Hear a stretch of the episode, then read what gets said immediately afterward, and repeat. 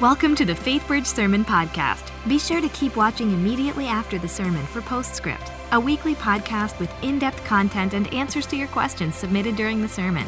You can also find it on iTunes or at faithbridge.org/slash postscript.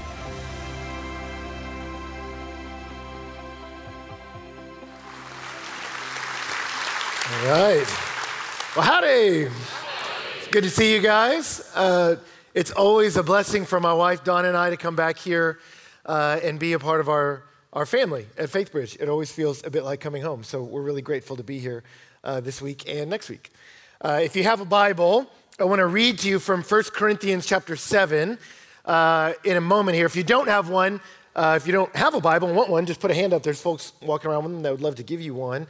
Uh, or if you don't have one or want one, I'll read it here in a minute. You can listen along. But while you're turning to 1 Corinthians 7, let me say, uh, by way of brief update, because a lot of people I've run into have asked, kind of, what's going on with you? Where do you live? Well, Donna and I live in Atlanta right now, but we will be moving next month to Washington, D.C. Uh, to begin the process of starting a new church in D.C. So uh, pray for us as we transition. Uh, we are in the process of looking for a home for ourselves and for the church. Uh, there's a lot of exciting things that are in the mix that I won't talk to you about now because they're all possibility and who knows what God might do.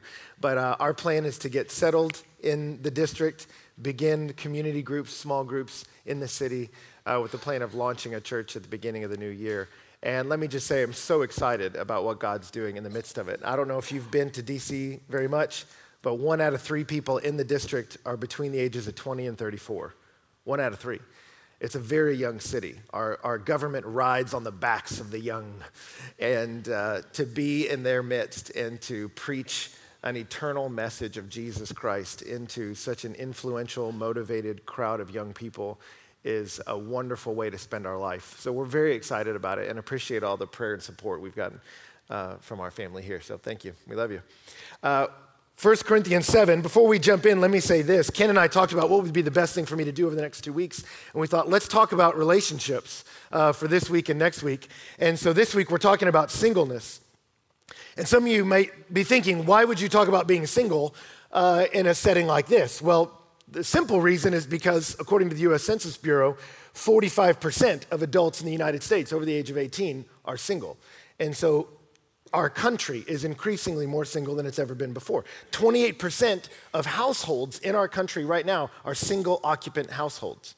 And so, if that's not your vision of the country, I want to reacclimate you to where you live. Uh, a good percentage of the people you live, work, and minister among uh, are single among us. So, we're going to talk about singleness this week and then marriage next week. And obviously, in that quick a time frame, we won't get to cover every nuance of the single experience or the married one. So I apologize if you have a bunch of questions that I don't answer. Sorry, that's coming. But we're going to try to run straight down the middle and get some good biblical thoughts into our mind about it. Last little caveat before I jump in too is whenever you talk about singleness, people inevitably ask the question, well, okay, are you single? And the answer is no, uh, I'm married.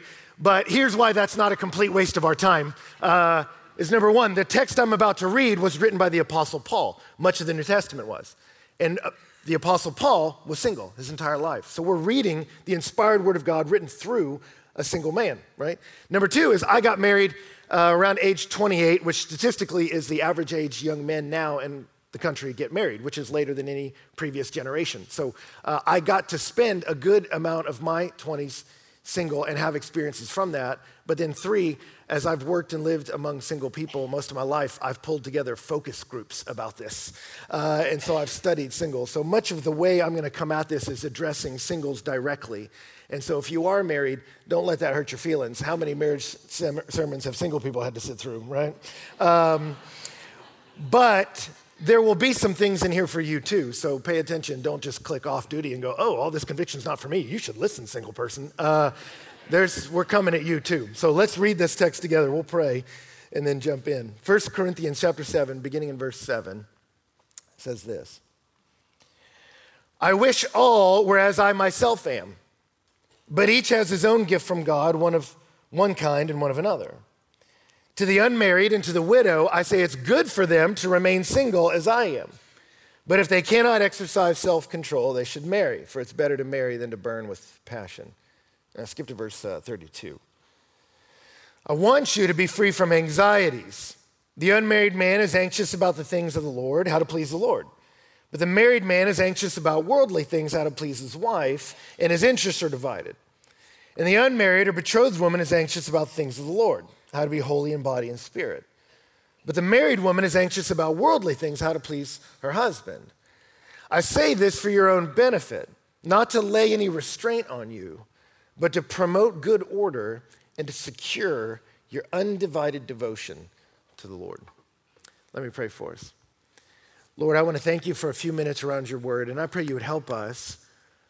God, as we walk together, single and married, into the future you have for us, God, may we learn even more now of how to walk, how to walk as one.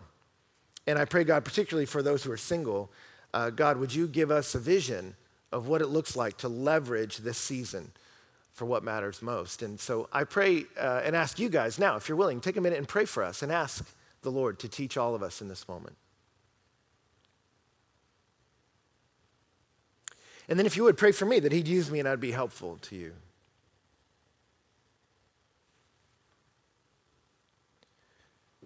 Well, Father, we love you and we trust you. Use this time, and we pray that in Jesus' name. Amen. Well, Christmas in my family growing up always involved a lot of travel. Uh, Christmas morning was always at mom's house. Uh, and then we would drive to Beeville, Texas, where my grandma lived. Country grandma is what we called her. And then we'd head to San Antonio to visit city grandma. We called it the Love Triangle, driving around uh, Texas every Christmas. And the best presents were always at mom's house. That's where Santa came. Uh, country grandma, the gifts were always uh, a little weird, like uh, white sweaters with big deer on them, stuff like that. City grandma, it got better. Toys, technology, things like that uh, except for one, Christmas, where it all got flipped on us. Because uh, I showed up at country grandma's house and she gave us a slingshot. And by that, I don't mean a little piece of wood with a rubber band on it, okay? This thing was made of titanium. Had a drop down forearm grip for maximum leverage, surgical tubing for the string. This thing could break fence boards. It came with a package of little steel balls, and on the package were pictures of the small woodland creatures they expected you to kill with this device. So when she handed that to us, my brother and I were like, this is incredible. Put the sweatshirt on, let's go. We went outside, broke fence boards. It was amazing. So as we drove to cities, man, we were like, man, if country grandma's rolling out, city's about to take it to the next level. This is gonna be the best Christmas ever.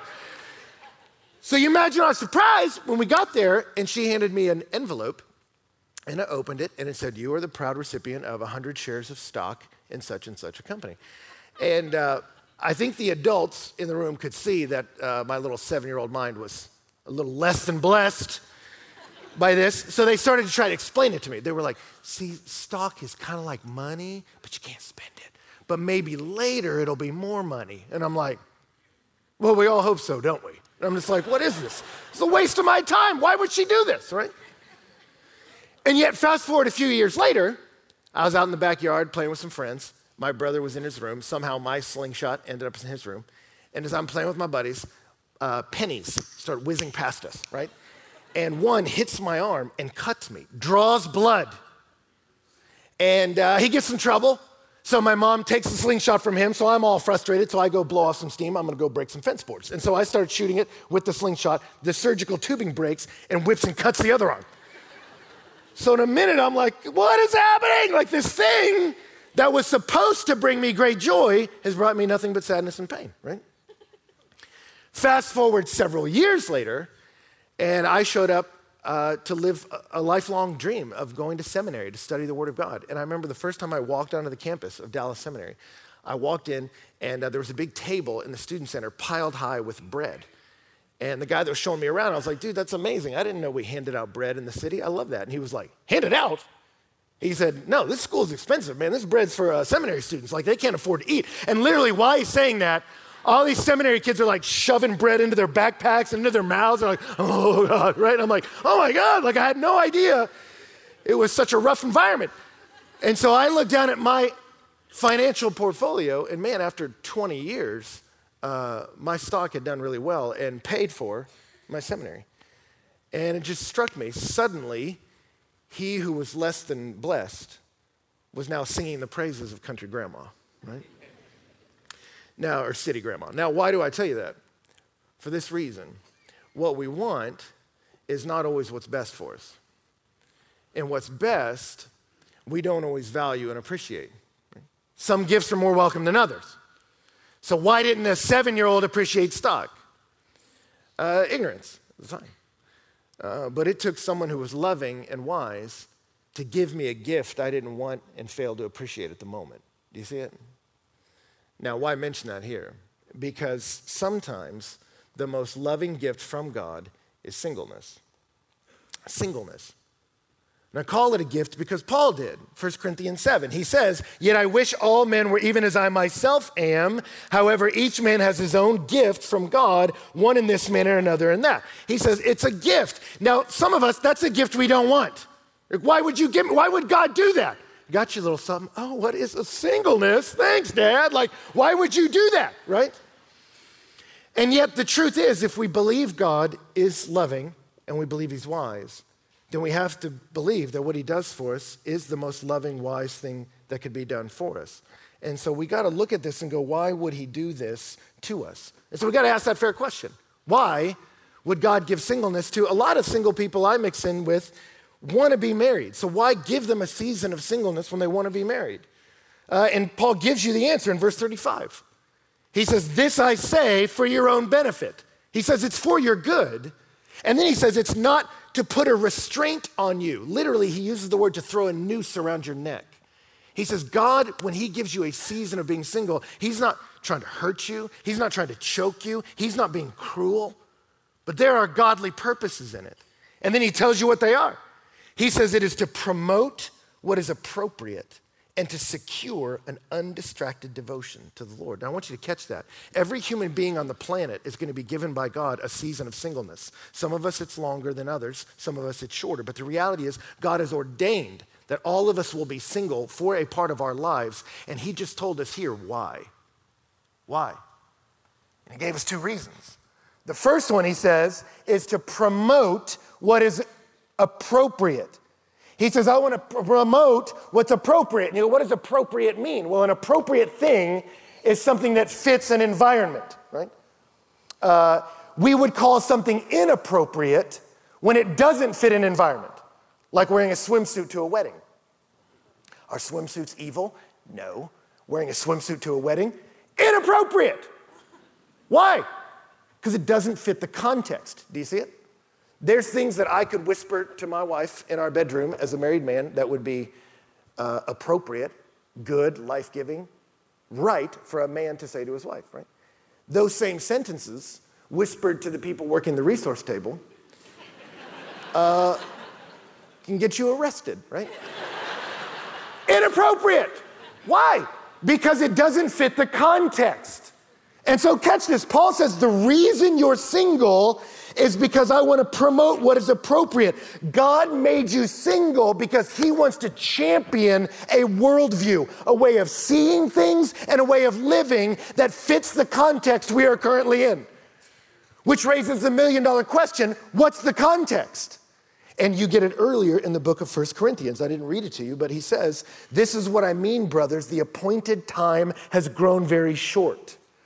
So from now on, let those who have wives live as though they had none. Let those who mourn as though they're not mourning. Those who rejoice as though they're not rejoicing. Those who buy as though they had no goods. Those who deal with the world as though they had no dealings with it. For the present form of this world is passing away.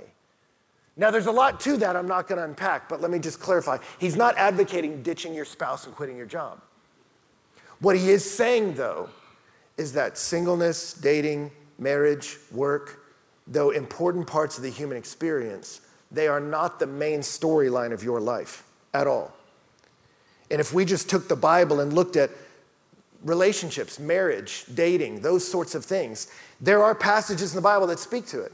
You get Genesis 2, you get Genesis 24, you get all of Song of Song, Solomon and much of the Proverbs. You get Ephesians 5 and Colossians, 1 Corinthians speaking to the single experience. You've got all these different places in the Bible that speak about our romantic encounters. And yet, if you were to grab them all and put them in one piece of the Bible, they're just a tiny sliver of the Word of God. Much more is written about other things. And some of us go, well, this is the most important thing. What are these other things? Well, the other things are the big story of what God is about. Because he says in 1 Corinthians 1 fornicators, idolaters, thieves, revilers, swindlers will not inherit the kingdom of God. And such were you. But you were washed, you were sanctified, you were justified in the name of the Lord Jesus Christ. What he's saying is the world is a dark place, and every person in it has had horrible things perpetrated against us and horrible things perpetrated by us.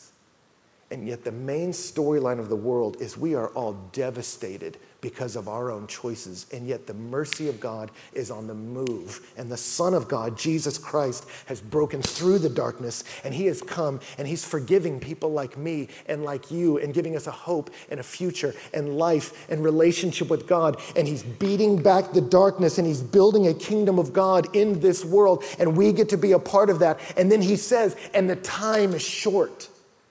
It's not a lot of time left on the clock. In your life and mine, our lives are brief. And in the story of all of humanity, the time is short. And so, what he's saying here is when you realize that's the main storyline and there's not a lot of time left on the clock, the clock should influence how you play the game. So, for me, I remember the first time I ever played Madden on a video game, right? Football. I was playing with a guy at his house on the game, and I was getting crushed, right? Uh, until finally, a few minutes into the game, uh, I start making some headway, right? I'm doing these little run plays up the middle, and I'm just like, Texas A&M from the 90s, just jam it up the middle, jam it up the middle, right? And I'm making about five yards every play, all right? And I'm like, dude, I'm starting to get some traction. This is going. And then all of a sudden the game stops. And I was like, hey, man, what, ha- what happened to the game? And I remember he looked over at me and he said, you were an idiot. I was like, excuse me? And he said, the game stopped because it's over. It was the fourth quarter with two minutes left and you had a chance to score and you were running these little five yard run plays.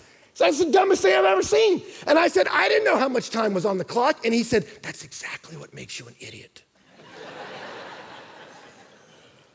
now, I disagree with all the name calling, but the point he was making is true. The amount of time on the clock should influence how you play the game. And this is God saying, There's not a lot of time left. And man, our relationship status matters. It matters to God a great deal. It matters to Him actually more than it matters to you. And yet, the main storyline of this world is about how broken we all are in sin. And you know that. Read a newspaper. But the good news is, God is on the move and building a kingdom. And we need to be far more interested in the state of the souls of the people around us than their relationship status. That's the point. Is that God wants to secure a mindset that's appropriate for the context we're in. And yet, a natural question would be well, why can't I do that married? I'll sit by him in church. Why do I got to be single for God to champion that worldview? Well, that's the second thing he presents to secure an undistracted devotion to the Lord. And there's a principle there for Paul. Dating, though it's a great thing, is distracting. I see this all the time when I speak to young people. It's happening in this room. Some of you when we were worshiping earlier, you were reading the words on the screen and you were singing along. As I read the scripture, you were reading along with me and paying attention. As I've been preaching, you've been listening and assessing my words, right? Some of you are here sitting next to someone who's cute and maybe has some potential, right? and the whole time we were singing, you were like, I wonder how I look right now. Should I raise my hands? Is that a little too into it? Maybe I'll just put them here. No, that feels wrong. All right, I'm not sure. All right. Maybe I'll be like a little into it, like right here. kind of split it both ways, right?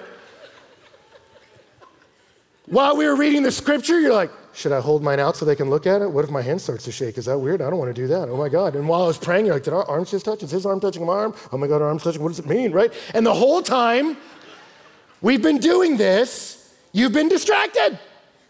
That's why the Puritans, early in America, they used to divide the congregation. Guys would sit on one side, girls on the other, even married people. Because if you're trying to focus on the Word of God next to a woman who smells fantastic, it's not easy, right?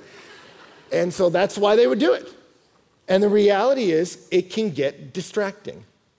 And so, God, for all of us, creates a season of singleness for a purpose to secure an undistracted devotion to the Lord. Why? Because we read it earlier in Colossians. All things are made by Him and for Him. You weren't just made by God, you were made for God. Augustine said, Our hearts are restless until they find rest in Thee.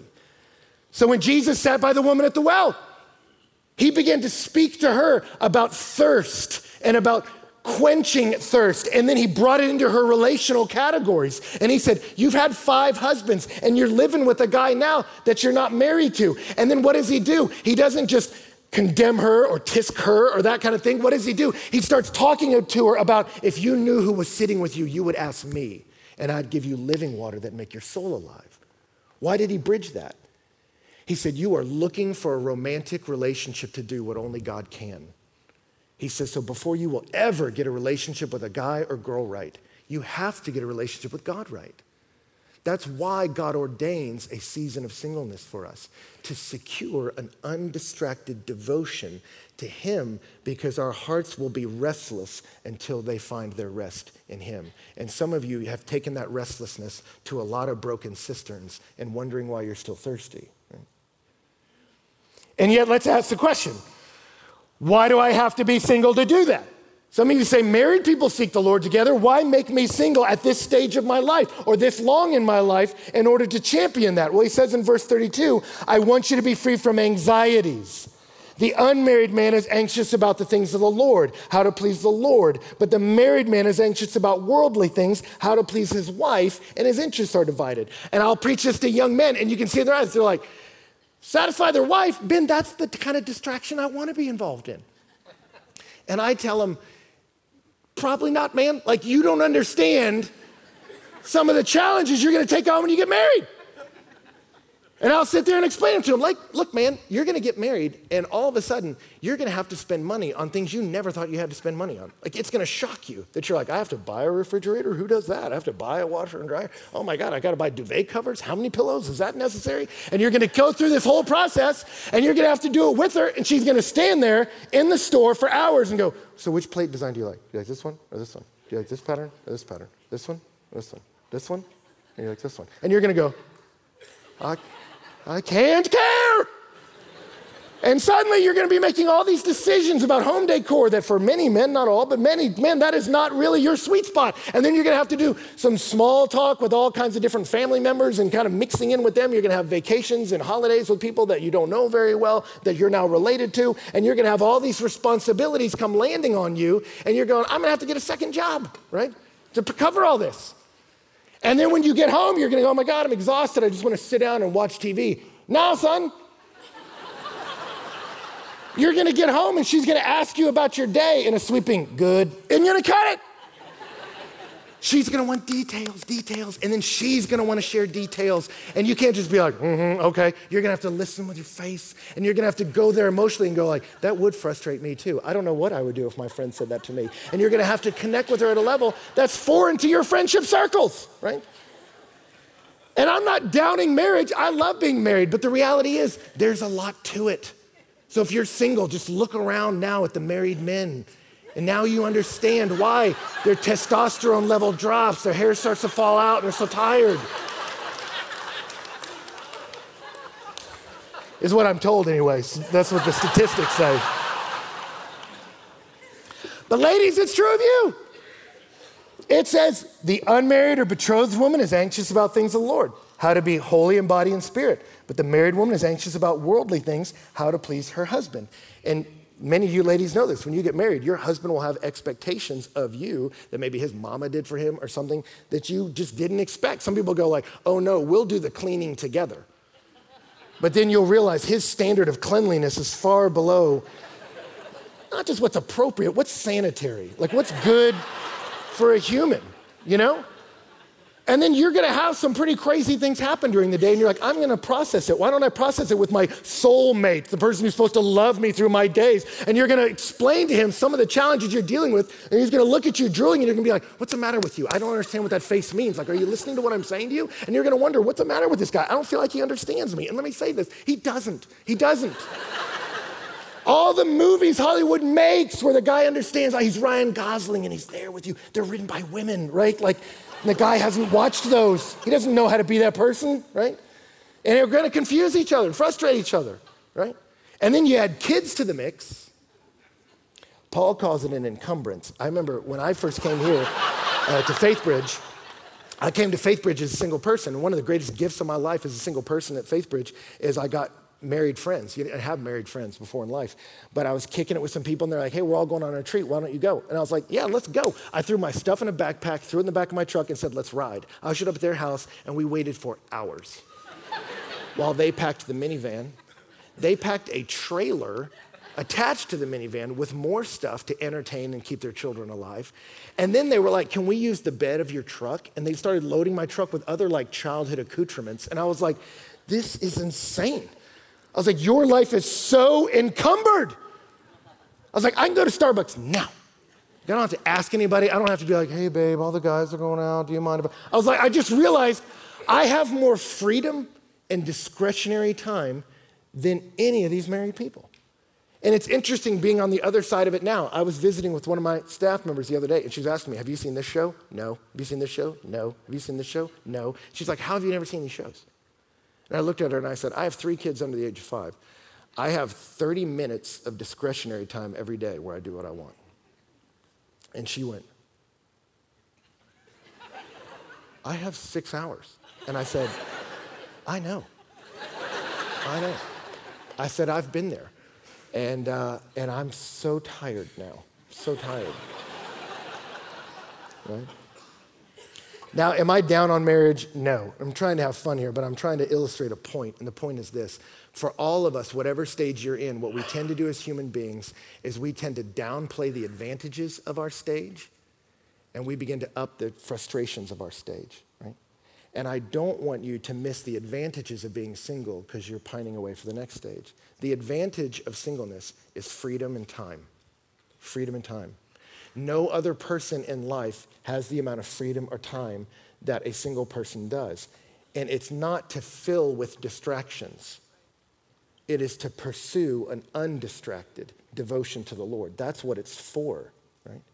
And so the reality is, if these verses, the unmarried man is anxious about the things of the Lord, how to please the Lord, the unmarried woman is anxious about the things of the Lord, how to be holy, if that doesn't define your single experience, then singleness will be very frustrating right? because you're missing what it's for. It's to pursue an undistracted devotion to the Lord.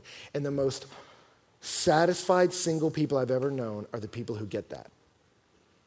So when I first got here at Faithbridge, I was a youth pastor here for years, single guy, living in the suburbs. I started taking some seminary classes at night. And I remember being in there, and there was a guy sat next to in class, cool guy. And over and over again in this class, we would always be asked, So, what do you do? What do you do? What do you do? And I was like, I'm a youth pastor, and everyone expected that. He would say, uh, Well, I sell steel to make a living. He said, But what I really live for are the high school kids that I mentor uh, through Young Life. And then he would just start talking about these kids. And I remember sitting next to him in class, and I'm like, everyone expects me to be here. Like, this guy is young, single, living in the city. He could be going out every night. He could be sitting at home every night, but he's taken what has been given to him being single and he is leveraging it to influence in the people behind him in a generation and to dedicate a night a week to take a class to learn about the life of Jesus. And I'm like, this guy is leveraging singleness well. He's killing it, right? We have more freedom and time in that season than we'll ever have before. So when I came here to Faithbridge, I was very frustrated uh, early on, single in the suburbs. I was like, I'm the only guy here at Faithbridge that was single because there was only like seven people at Faithbridge at the time. There wasn't a lot of them. And uh, I was like, this is crazy, right? And uh, I was number seven. Yeah, I was like, dude, no, I'm just kidding. But uh, I remember at one point, youth ministry started to grow we started to see more people come and more people come. And I remember at one moment I was in the back hallway at Kleb trying to prepare a sermon. And one of my little junior high guys walked by. And I knew that his parents had recently gotten a divorce. And I asked him, How you doing, man? And he said, I'm good. I'm fine. And I said, What were you up to this weekend? He's like, Well, I was helping my dad move in. His dad was moving in uh, with a girlfriend downtown. And I said, How'd that go? And he said, It's fine. It was fine. And I remember in that moment, I, I put my stuff down. And I don't normally talk like this to kids, but I, but I looked at him and I said, Hey, man, I know you're going to be fine because God's got you and He loves you. I said, But this whole thing sucks. And it's okay to say it sucks. And he just burst out crying. and he fell into my arms. And I remember holding this guy, and I thought about all that I had thought I lost by being single in the suburbs here in Spring. But as I intersected this kid, it struck me he's got nobody to talk to. No other 12 year olds are helping him process this. His parents are not in a position where either of them are helping him in his scenario very much either. And I remember holding this kid and thanking God that God allowed me to leverage this season of my life to influence these young people. And the student ministry here at Faithbridge was built in large part on the efforts of single people, and not just 20 something singles. My best ones were singles later in life. Right? Adam named a crap ton of animals before Eve came along. you can get a lot done when you're single. and I would challenge you to do it. I would challenge you to do it. And listen to me, this isn't just on singles. The average American in our country today spends 7.5 hours looking at a screen.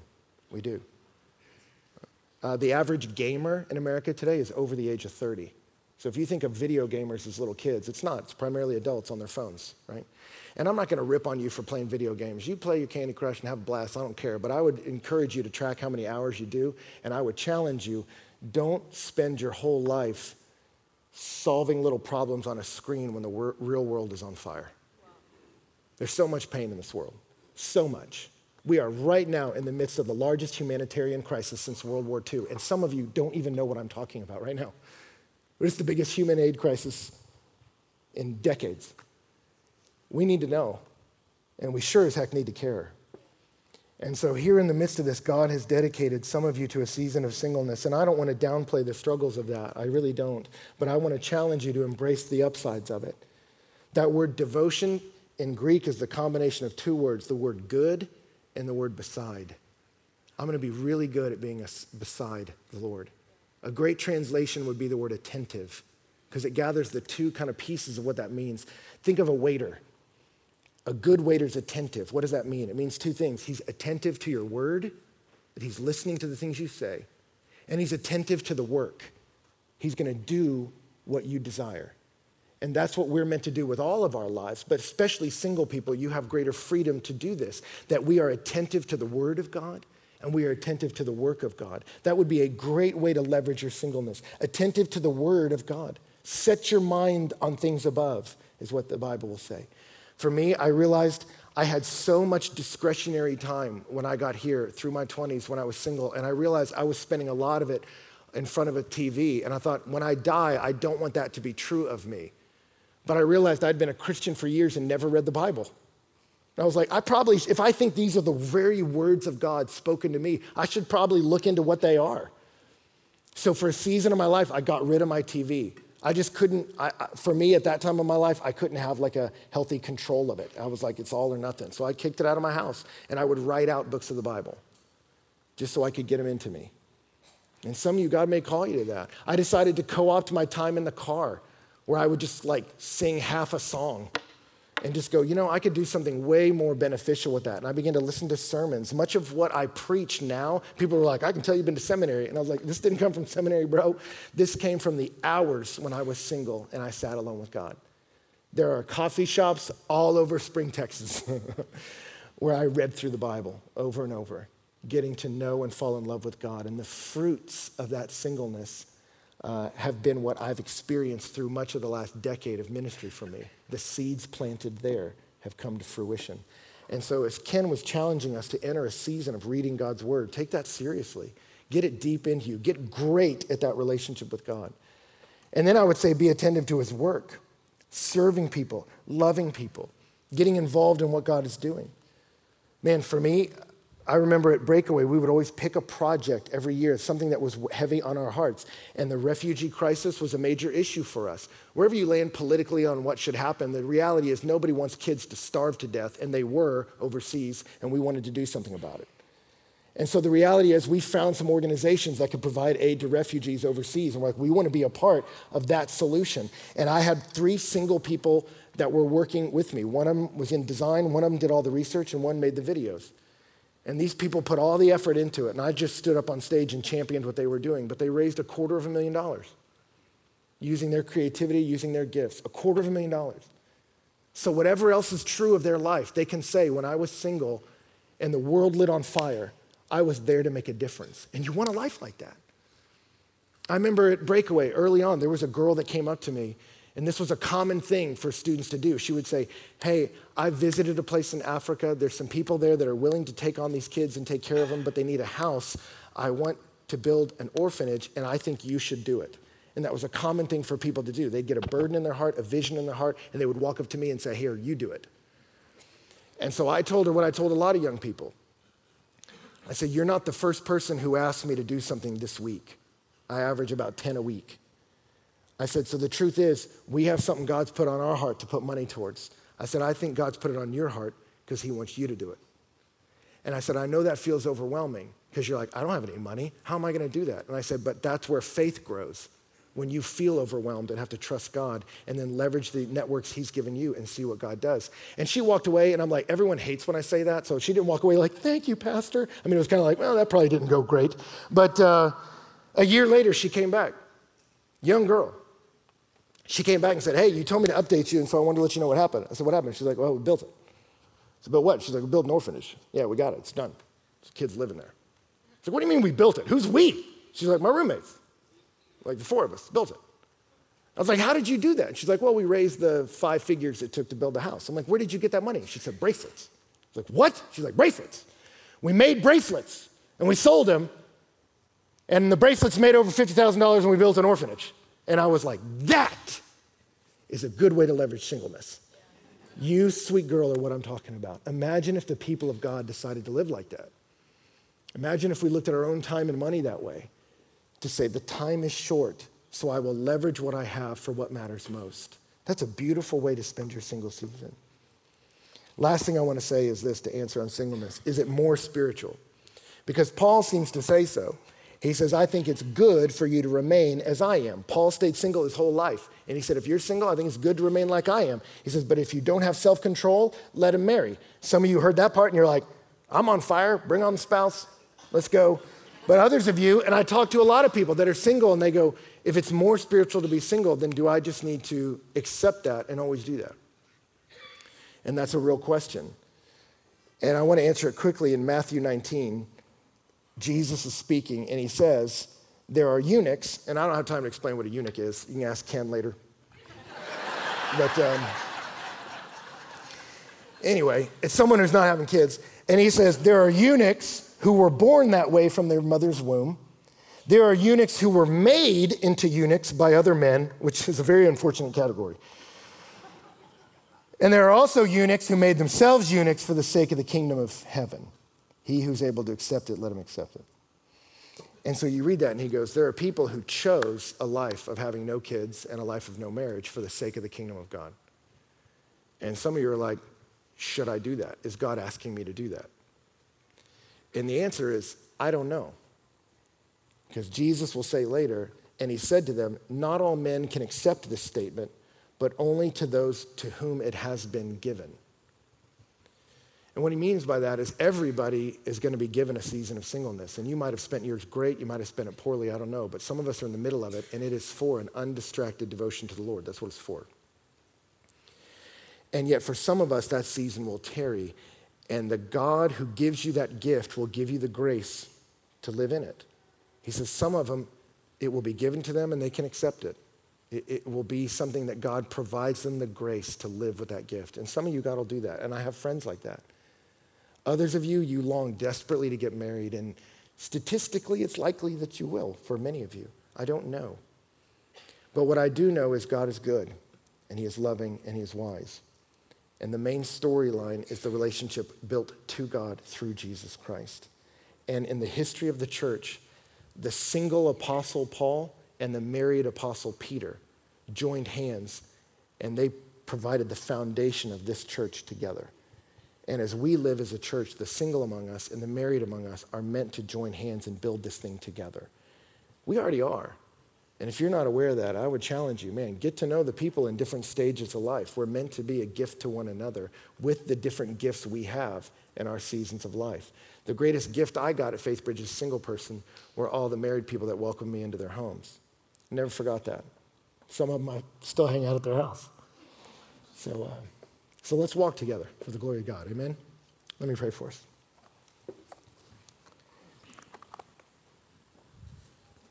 Lord, I want to thank you that you are not callous to the hurts in our heart. And there's so many hurts I didn't address at all the loss of a spouse, divorce, a season of singleness that's tarried much longer than we wanted. And I don't want to be callous to any of that. So, Lord, if it's felt that way, I just pray that that would not stay in anybody's heart. God, I pray at the end, all of us, whatever season we're in, we trust you more in it, believing you are the sovereign Lord over our lives. So if you've ordained us to be married right now, which how do you know if you are? Because you're married right now. Then we fight for that marriage to be a marriage that glorifies you. And if we're single, God, we fight for our singleness to be leveraged for you. So, God, whatever needs to drop out of our life, let it fall. Whatever free time needs to be reorganized, may we reorganize it. Whatever dedication of time and money and resources that has just been funneled into selfishness, may it be funneled into a selfless love for the world. And God, I pray whatever stage we're in, single or married, when that stage ends for us, we could look up and say, I leveraged that season well. I lived for what mattered most the glory of God in the lives of men and women. And Lord, I pray for any this morning that have never put their faith in Christ. God, long before we need to get a relationship with a guy or a girl right, we need to get a relationship with God right.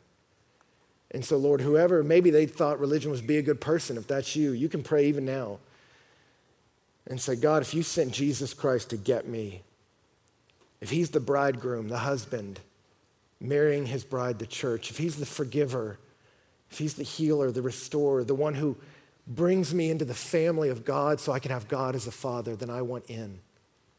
And if that's you, you can pray that even now. Say, I want in. I, I want to belong to him. And you get to start the best relationship you will ever enter.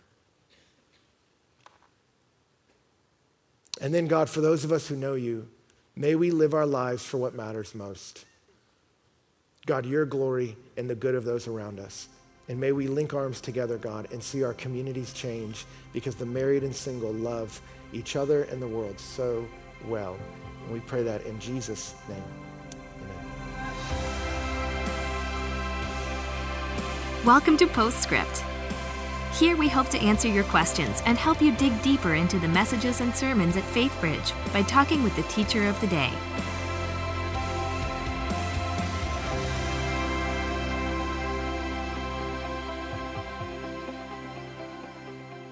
Hi, and welcome to Postscript. I'm Luann Riley, Grow Group and Discipleship Director, and I'm here with Pastor Ben Stewart, Bible teacher, who just brought us a message about singleness. Welcome, Ben. Thank you. So good to have you back. Good to be here. Yeah, it's awesome. And so you have a new book coming out, and yeah. we are getting uh, some of your information from there, your singleness, and next week we're going to talk about marriage. Yeah. Um, and so whenever you talk about singleness, questions are always come up. Just Okay, like I'm sure, we'll have some next week about marriage. Uh, but let me jump yeah. into one here. Um, you talked about, and what I what I took away from the sermon for me was talking about how we just have this tendency of minimizing the benefits of the current season that we're in, looking Mm. Right. at the next one. And I can certainly relate to that with small children at home. I think, gosh.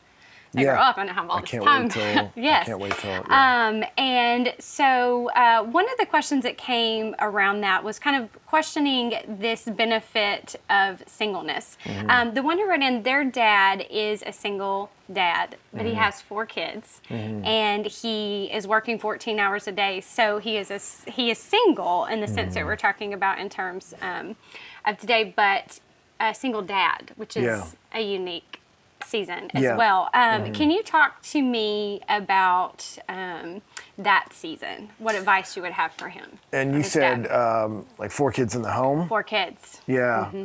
Well, I mean, that's your calling. Yeah. You know, Mm-hmm. and there are. Um, I don't know all the ins and outs of what's happening maritally there, so I can't speak to that. But um, if you're in a situation, either dad or mom, where you're raising children alone, that will be your primary mission field mm-hmm. and ministry zone and that is not something to feel guilty about. And yeah a lot of this sermon doesn't didn't necessarily aim at that zone and that was mm-hmm. kind of what i was trying to say at the beginning of going this isn't going to hit a lot of the of people's situations. And this would be one where you go, yeah, you're not free to go to a mm-hmm. mission trip here or there, but your mission is right in your house. Mm. It's these kids that um, every free moment you got, you leverage to speak into their life. No one will have a louder voice into the lives of those kids than you. Other people might have more frequent voices, but the voice of our fathers uh, tend to linger long, and and so if you're their dad, you creating as much space as possible to listen to them, take them out, drive in the car and talk and hear their heart and to speak honestly to them, your heart, bring them into the family of God. One of the best things my mom did as a single mom raising us was she just put us in the orbit of godly people.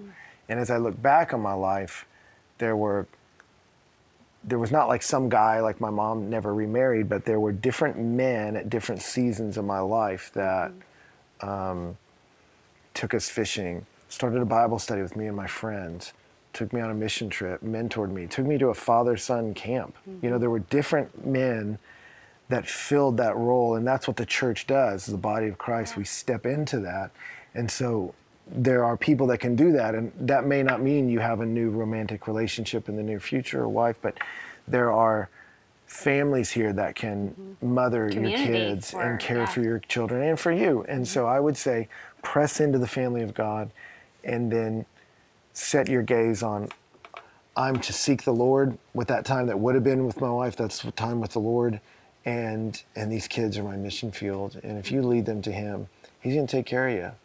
And uh, there's a lot more to say. Yeah, about that. I love how you talked about the end about locking hands together, single, married, yeah, moving the mission of Jesus forward. That's why the church is here. It's why Faith Bridge exists, is to come around families and singles and for all of us to um, support each other. And so, Absolutely. yeah. Well, and I look back at you know the story I told of myself as a 20-something-year-old person, getting to really invest heavily in the lives of a lot of our students. Came, were in divorced home, single-parent homes, and uh, I go, I didn't think of it this clearly till I got there. I'm like, this is what men did for me, and now I'm getting to do it for these kids. And I'd have these single parents come and we're so grateful and like I can't understand why you'd even do that. I'm like, well, a, an allegiance to the Lord leads you to people. It always does. Um, but then I look back and go, they did it for me, and I'm going to do it for them. And there are people that will love your kids and help you, and uh, and then I think you'll keep doing that and help others too. It's good. Uh, the other question that came around, um, you talked about um, just what's happening in the world. You put it in the way of the world is on fire, and it is. Watch the news. Yeah. It's sad. Uh, so this question is that wanted to know. You talked about the largest humanitarian crisis now. What were you speaking of? Yeah, well, I was quoting the UN. You know, they're talking about in the Middle East and North Africa the issue of starvation. That 20 million people are starving right now, and really localized in four countries. And some of it is, you know, issues with um, the weather, but most of it is issues with extremism and people being forced to flee. A lot of them are Christians that are having to flee hostile areas, but a lot of them aren't Christians. They're just people that are in a war torn city and fleeing, and they don't get to pack up and flee. And so you've got millions of people that literally do not know where the next meal will come from. And um, like I said, it's become a political issue in the States. Refugees kickstarts this whole political conversation for people, but you go, look, overseas right now, there's millions of people wandering and without food, and there's children starving to death. And I think we can all agree children starving to death isn't a, a solution of any kind. And so there's some amazing ministries and organizations all around the world that are first responding to come and help mm-hmm. people in need. And I just think if you can look at um, the hurts in the world, we we we have to be compelled there. Jesus moves among the poor and the hurting, and there's millions of them right now. So the UN speaking to it. There's a lot of ministries that you can get involved in that would point towards it. I'm sure Faith Bridge is behind some of Yeah, them. we are. Yeah, and I would really encourage people to, to care and do something. It's good. Uh, well, thank you for being back with us. It's Yeah. always a pleasure to have you. Thanks. And uh, looking forward to your message next week Marriage as we coming hit next week. marriage. Here we Come go. on. Don't miss it. And uh, we'll see you back here next week. Thanks for joining us for Postscript. Help us keep the podcast interactive by submitting your questions during the morning services. Learn more at faithbridge.org/postscript.